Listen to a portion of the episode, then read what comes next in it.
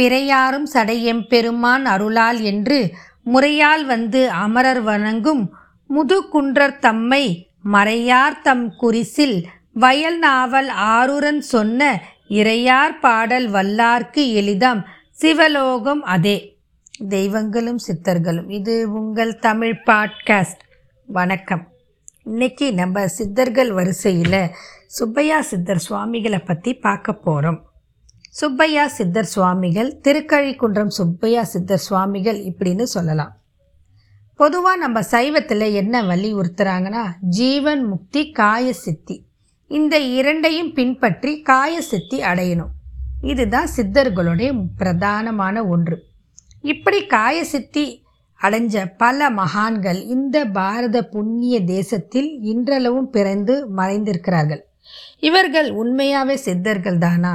இவர்கள் எப்படி உண்மையான சித்தர்கள் ஆக முடியும் அப்படின்னு சில நாத்திகவாதிகளுக்கு பலவிதமான பல கேள்விகள் எழுப்பக்கூடும். ஆனால் அதற்கு முக்கியமான சாட்சி இருக்குது. அந்த முக்கியமான சாட்சி கெசட்லேயும் குறிப்பிட்டு பச்சை கலர் மயில கையொப்பமும் இட்டு இருக்கிறாங்க. அதை பற்றி பின்னாடி பார்ப்போம். இப்படி தோன்றிய மகான்கள் பலர் இருக்கும்போது இவரும் ஒரு சிறந்த மகான். பொதுவாக நம்ம எல்லாருமே தோன்றணும்னா நம்மளோட இறப்புக்கு பின் நம்மளுடைய இந்த உடல் ஒன்று தீயுக்கோ இல்லை மண்ணுக்கோ சிதைக்கப்படும். அப்படி தீயுக்கும் மண்ணுக்கும் சிதைக்காத உடலை பெற்றவர்கள் தான் சித்த பெருமக்கள். இதுக்கான சாட்சி தான் அந்த கெசட்டில் குறிப்பிட்டிருக்கிறாங்க. அப்படி என்ன சாட்சி குறிப்பிட்டிருக்கிறாங்க, அப்படி என்ன இவர் மகான் அப்படின்றத நம்ம இப்போ பார்ப்போம். திருக்கழிக்குன்றம் சுப்பையா சுவாமிகள், இவர் ரொம்ப பிரசித்தி பெற்றவர். இன்றளவும் இவருடைய அற்புதங்கள் அந்த ஊரில் இன்னைக்கும் நடந்துக்கிட்டு இருக்கு. அவரை நம்பி நாடி கண்ணீர் மல்க அவருடைய பாதங்களில் சரண் அடைந்தவர்களே அவர் இன்றளவும் கைவிட்டதில்லை. அவருடைய சூட்சமமான தரிசனத்தால் பலரும் நன்மைகள் பெற்று வருகிறார்கள். பலரும் பலவிதமான நோய்களை தீர்த்து பலவிதமான நன்மைகளை பெறுகிறார்கள். அப்படிப்பட்ட ஒரு சித்த புருஷன் மகான் இவர். யாருன்னா சென்ற நூற்றாண்டில் வரை வாழ்ந்து மறைந்தவர். அதற்கான ஆதாரங்கள் பலவும் இருக்குது. இவருடைய திருமேனிக்கு இன்றளவும் பூஜை செய்கிறாங்க. இப்படி பெற்ற சித்தி அடைந்த அவருடைய குரு பூஜைக்கு நம்ம அனைவரும் சென்று வணங்க வேண்டும். இவருடைய மகான் இந்த மகானுக்கு ஆலயம் எழுப்பி திருக்கழிக்குன்றத்தில் வணங்கிக்கிட்டு வராங்க. சென்னையை சேர்ந்த உமாபதி என்பவர் சுப்பையா சுவாமிகளோட ஆன்மீக வரலாற்றை புத்தகமாக வெளியிட்டிருக்கிறார். அதில் அவர் என்ன குறிப்பிட்டிருக்கிறார்னா, நிறைய சொல்லியிருக்கிறார் இவருடைய அற்புதங்களை பற்றி. ஆனால் அதில் ஒரு முக்கியமான குறிப்பு இவருடைய பிறப்பு வளர்ப்பை பற்றி சொல்கிறாரு. தாமரபரணி ஆற்றின் கரையில் தென்பகுதியில் அமைந்திருக்கிறது கடையனோடு என்னும் சின்ன கிராமம். அற்புத ஊர், ஒரு புண்ணிய ஸ்தலம், புனித பூமி அப்படின்னு தான் சொல்லணும். அதற்கு என்ன காரணம்? இப்படிப்பட்ட ஒரு மகானை பெற்றெடுத்த பூமி. இந்த மகானை பெற்றெடுத்தவர்கள், அவர்களுடைய பெற்றோர் யாருன்னா வள்ளிமுத்து, நாராயண வடிவு. இந்த தம்பதிகளுக்கு தான் இவர் தவ புதல்வராய் பிறந்தார். தவத்தின் பையனாய் பிறந்தார் இந்த சுப்பையா.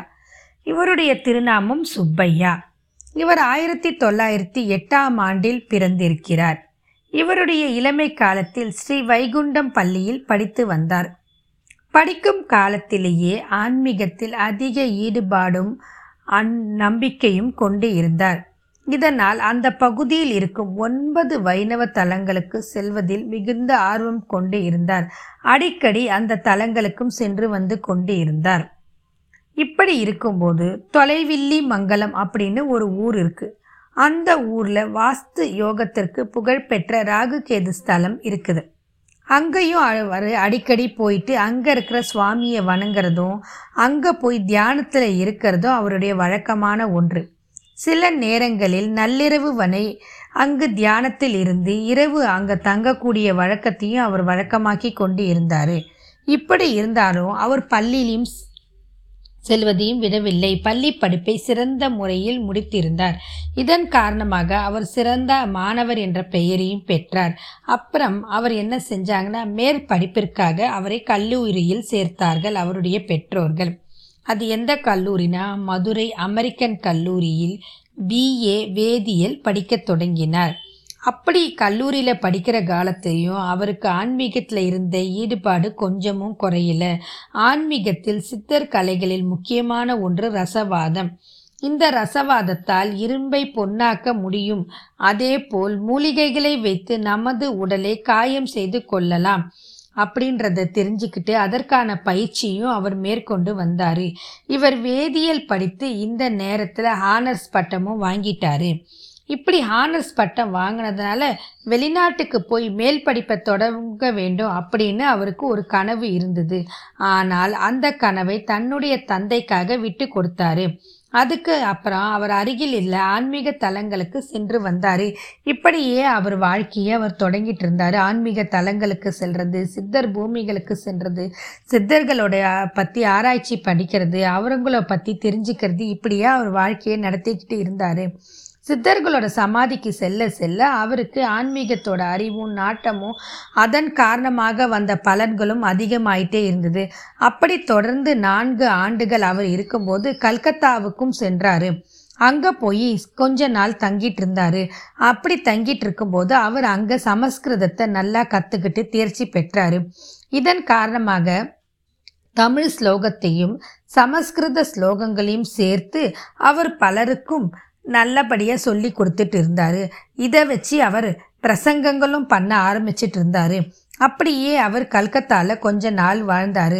ஆனால் அந்த கல்கத்தாவோட சூழலும் அவருடைய உடம்புக்கு ஒத்துக்கொள்ளவில்லை. மேலும் சில காரணங்களால் அவர் கல்கத்தாவை விட்டு திரும்பி சொந்த ஊருக்கே புறப்பட்டார். ஊருக்கு வந்தவர் தன்னுடைய சொத்துக்கள் அனைத்தையும் விற்று உறவினர்களுக்கு பிரித்து கொடுத்துட்டாரு. தனது சொத்துக்களை விற்றுட்டு அதுக்கப்புறம் அவர் திருச்செந்தூர் போன்ற பல கோவில்களுக்கு சென்று அன்னதானம் செய்துட்டு வந்தார். திருப்பதிக்கும் போய் சில காலம் அங்கேயும் தங்கி இறைவனை வழிபட்டுட்டு வந்தார். பிறகு சொந்த ஊருக்கு திரும்பிட்டார். அதுக்கப்புறம் என்ன செஞ்சார்னா அங்கேருந்து கிளம்பி வந்தார். வர வழியில் அவர் வடலூர் வந்து அந்த மடத்தில் இருந்து கொஞ்ச காலம் ஆன்மீக பணியிலும் தன்னை ஈடுபடுத்தி கொண்டார். அங்கே இருக்கும்போது அவர் வள்ளலாரின் சொற்பொழிவுகளாலும் வள்ளலாரின் கருத்துக்களாலும் அவர் ரொம்ப ஈர்த்தன. அதன் காரணமாக அவர் அங்கேயே மூன்றாண்டு காலம் தங்கி அதை பற்றி நல்லா புரிஞ்சிக்கிட்டு அதை பற்றி நல்லா படித்து தேர்த்தி பெற்றுக்கிட்டார். அதன் பிறகு வள்ளலாரின் புகழை பாடியபடியே நடந்தே திருக்கழிக்குன்றம் வந்து சேர்ந்தார். அங்கிருந்த வேதபுரீஸ்வரர் மலையில் உள்ள ஒரு குகையில் அமர்ந்து தன்னுடைய ஆன்மீக பயணத்துக்காக அவர் தியானம் பண்ண ஆரம்பிச்சிட்டாரு. அந்த குகைக்குள்ளே அவர் இருக்கும்போது அவரை நாடி வரவங்க கிட்ட அவர் எந்த வார்த்தையும் பேச மாட்டார். பக்கத்தில் இருக்கிற விபூதியை மட்டும் கொடுத்து அவங்கள ஒரு பார்வை பார்த்து ஆசீர்வாதம் மட்டும் பண்ணி அனுப்புவார். இதை கேள்விப்பட்ட அப்போ இருந்த ஒரு சிலர், அதாவது நாத்திகள்னு சொல்ல முடியாது, கெட்ட எண்ணங்கள் கொண்டவர்கள்னு சொல்ல முடியாது, மனிதனின் அறியாமையின் காரணமாக அவரை பார்த்து அவர் உள்ள குகையில் இருக்கிறாரு, அவரை எப்படியாவது குகையை விட்டு வெளியே வர வைக்கணும், அவர் சு உண்மையான ஆன்மீகவாதி இல்லை, அவர் சித்தர் இல்லை அப்படின்ற அவரை பற்றி அவதூறு பரப்பணும்னு நிறைய பேர் முயற்சி பண்ணாங்க. அதில் வந்து சிலரும் அவர்கிட்ட வந்து பலவிதமான தொந்தரவுகள் புரிந்தாங்க. காரணம், மலையின் உள்ள குகையில் அமர்ந்திருந்த அவர் ஒன்பது வருடங்கள் அந்த இடத்தை விட்டு எழவே இல்லை.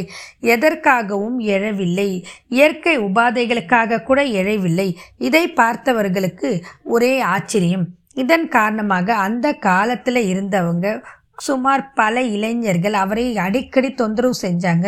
அப்படி தொந்தரவு செய்யும் நோக்கத்தோடு அவங்க ஒரு முறை என்ன செஞ்சாங்கன்னா ரொம்ப ஒரு கஷ்டமான அவரை ஒரு சூழ்நிலையில் உருவாக்கிட்டாங்க. அது என்னன்னு பார்த்தீங்கன்னா, இளநீரை நிறைய எடுத்துகிட்டு வந்து வெட்டி வெட்டி அவருக்கு கொடுத்துக்கிட்டே இருந்தாங்க. அந்த சுவாமிகளும் எந்த மறுப்பும் சொல்லாமல் இந்த இளநீரை வாங்கி பருகிக்கிட்டே இருந்தார்.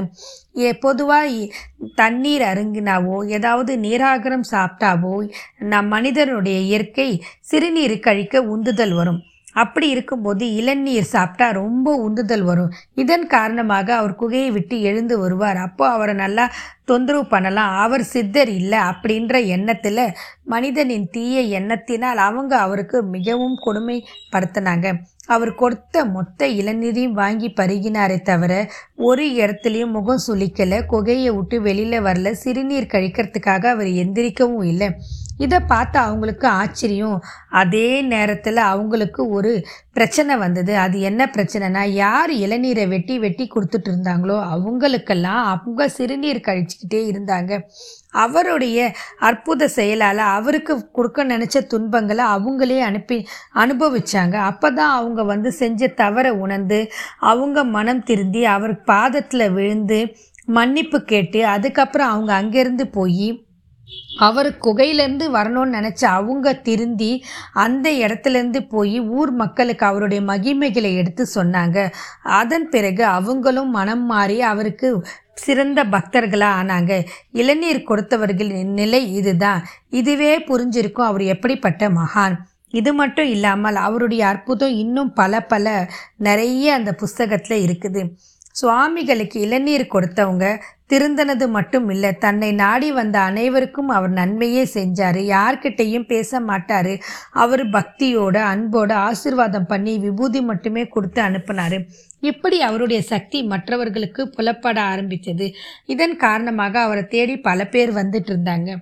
இப்படி இருக்கும்போது அவருடைய இறுதி கட்டத்தில் தான் இந்த உலகத்தை விட்டு, அதாவது தன்னுடைய ஆன்மா இந்த உடலை விட்டு பிரிய போகுது அப்படின்றத அவர் சூட்சமமாக புரிஞ்சுக்கிட்டாரு. அவர் கையில் எப்போவுமே ஆறாம் திருமுறை நூலை வச்சுக்கிட்டே இருப்பார். அதன் கருத்துக்களை படித்து மற்றவங்களுக்கு உபதேசிச்சுக்கிட்டும் இருந்தார். அவர் அப்படி இருக்கும்போது ஒரு முறை அவர் கூட இருந்தவங்க கிட்ட அவர் என்ன சொன்னார்னா, எனது ஆன்மா இந்த உடலை விட்டு பிரியும் நாள் நெருங்கி விட்டது. அப்படி பிரிந்தால் எனது உடலை குழியில் இட்டு ஒரு கல்லை போட்டு மூடி வையுங்கள். பிறகு நாற்பது நாட்கள் கழித்து வந்து அந்த கல்லை எடுத்து எனது உடலை திறந்து பாருங்கள். எனது உடல் சாய்ந்தாலோ சரிந்தாலோ அல்லது துர்வாடை அடித்தாலோ பிணவாடை அடித்தாலோ மண்ணை இட்டு நிரப்புங்கள். ஆனால் அதற்கு மாறாக வைத்த நிலையிலேயே எனது உடல் இருந்தால் நீங்கள் சென்று பத்து மாதம் கழித்து ஒரு முறை வந்து திறந்து பாருங்கள். அப்பொழுதும் அப்படியே இருந்தால் மேலே ஒரு கல்லை எடுத்து வைத்து மூடிவிடுங்கள் அப்படின்னு சொன்னார். அவர் சொ சமாதி ஆவறதுக்கு சில தினங்களுக்கு முன்பே இப்படி அவர் சொல்லி வச்சிட்டு இருந்தார். அவர் சொல்லி வச்சிருந்தா மாதிரியே ஆயிரத்தி தொள்ளாயிரத்தி அறுபதாம் ஆண்டு ஜனவரி மாதம் முதல் தேதி இரவு அவர் மகா சித்தி அடைந்தார். இந்த சித்த புருஷர் அவர் சொன்ன மாதிரியே அவர் கூட இருந்த அவருடைய பக்தர்கள் அவருடைய உடலை அடக்கம் செய்யப்பட்டு மேலே ஒரு கல்லை வைத்து மூடி வைத்து விட்டார்கள். அதுக்கு பிறகு இப்போதான் முக்கியமான நிகழ்ச்சி ஒன்று நடக்க போகுது. அது என்னன்னா, நாற்பது நாட்கள் கழித்து ஒருத்தருடைய உடம்பை எடுத்து நம்ம பார்க்கணுன்னா அதுக்கு அரசாங்கத்திலேருந்து நம்ம ஒரு உத்தரவு வாங்கணும். இந்த உத்தரவு வாங்கினாதான் அந்த மாதிரி உடலை எடுத்து தோண்டி பார்க்க முடியும். இதற்காக ஊர் மக்கள் அரசாங்கத்திடம் இருந்து சென்று அவங்களுடைய ஒத்துழைப்போடு சப் கலெக்டரோட நாடாளுமன்ற உறுப்பினர் அப்போ இருந்தவங்க திருமதி ராஜேஷ் ராஜேஸ்வரி வேதாச்சலம் அவங்களோட சேர்ந்து வந்து அவரை புதைச்ச இடத்துல கல்லை எடுத்து பார்த்தாங்க. எல்லாரோடைய முன்னிலையிலும் எல்லாருமே அப்போ இருக்கிறாங்க. எடுத்து பார்த்தா அவருடைய உடல் ரொம்ப ஆச்சரியத்தக்க விஷயத்தில் வாடாமல் வளங் வணங்கா வதங்காமல் அப்படியே புது மலர் போல இருந்தது. அப்படிப்பட்ட ஒரு ஆச்சரிய நிகழ்வு அன்னைக்கு நிகழ்ந்தது. அவரோட உடல் வைத்த நிலையில் அப்படியே இருந்தது. தலைமுடி மேல் நோக்கி நின்றது. பொதுவாக யோகிகளுக்கு உச்சி வழியாக தான் உயிர் போகும்னு சொல்லுவாங்க. உச்சி வழியாக உயிர் போகும். இதை வந்து காயசக்தி அப்படின்னு சொல்லுவாங்க. இந்த நிகழ்ச்சியை சொல்கிற போது என்ன சொல்லுவாங்கன்னா, இதை பார்க்குற நம்ம எல்லாருக்குமே உச்சி பார்த்தல் அப்படின்னு ஒரு சிறப்பான வார்த்தையும் பயன்படுத்துவாங்க. அப்படி தான் அன்னைக்கு அந்த ஒரு நிகழ்வு நடந்தது. சப் கலெக்டர் நாடாளுமன்ற உறுப்பினர் திருமதி ராஜேஸ்வரி வேதாச்சலம் அவங்க முன்னிலை இதை பார்த்த உடனே சப் கலெக்டர் தன்னோட கெசட்டில் இதை பற்றி பதிவு பண்ணி பச்சை கலர் மையால் கையொப்பமும் இட்டு இருக்கிறாங்க. இதுதான் இந்த சுப்பையா சித்தரோட ஒரு சிறந்த சித்தர் மகான் அப்படின்றது ஒரு எடுத்துக்காட்டு. நம்மளை மாதிரி இருக்கிறவங்களுக்கு இருக்கக்கூடிய சந்தேகம் மற்றும் மற்றவர்களுக்கு இறைவன் இல்லை, சித்தர் இல்லை அப்படின்ற நாத்திகவாதிகளுக்கும் சிலருக்கு ஏதோ ஒரு காரணத்தினால எந்த ஒரு சூழ்நிலையிலையோ ஒரு தீய எண்ணங்களால் இவங்க சித்தர் இல்லை, இவங்கள சோதிச்சு பார்க்கலான்னு எண்ணங்கள் இருக்கிறவங்களுக்கும் இவர் சித்தர் அப்படின்றத சிறப்பான முறையில் எடுத்துக்காட்டி விட்டார். அது மாதிரி தான் பல சித்தர்களும் இன்றளவும் வாழ்ந்து மறைந்து இந்த பாரத தேசத்துக்கு பெருமை சேர்த்து கொண்டு இருக்கிறார்கள். நாம் அனைவரும் இப்படிப்பட்ட சித்தர்களை அடையாளம் கண்டு அவர்களை வணங்க வேண்டும். இவர்கள் அனைவரும் இறைவனால் நமக்கு அனுப்பப்பட்ட பிரதிநிதிகள். இவருடைய சமாதி எங்கே இருக்குன்னா, திருக்கழிக்குன்றம் பேருந்து நிலையம் அருகிலேயே சிறிய அளவில் ஒரு கோவில் கட்டி அங்கேயே இவருக்கு சமாதி பூஜை இருக்குது. இவருடைய கோவிலுக்கு வரும் பக்தர்கள் அவருடைய திருவுருவச் சிலையை வணங்கி செல்கிறார்கள். பல காலமாக தினமும் காலையில் நூறு பேருக்கு உணவும் மதியம் நூற்றி ஐந்து பேருக்கு நூற்றி ஐம்பது பேருக்கு அன்னதானம் வழங்கப்பட்டு வருகிறது. இதற்கு நம்மால் முடிந்த அளவு உதவி செய்ய வேண்டும். மேலும் இந்த மார்கழி மாதம் நாம் அவருடைய குரு பூஜையில் கலந்து கொள்ள வேண்டும். ஒவ்வொரு ஆண்டும் மார்கழி மாதம் சதய நட்சத்திரத்தில் வருடந்தோறும் இவருடைய குரு பூஜை சிறப்பான முறையில் நடைபெற்று வருகிறது.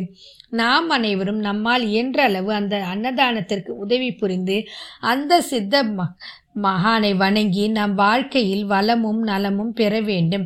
காரணம், இவர் ஒரு அற்புத சித்தர். எனவே இவரை வணங்கி இவருக்கு விருப்பமான அன்னதானத்தை நாமும் தொடர வேண்டும் என்று சொல்லி இத்துடன் இந்த பதிவை நிறைவு செய்து கொள்கிறேன். மீண்டும் மற்றும் ஒரு பதிவில் சந்திப்போம். அதுவரை வாழ்க வளமுடன்.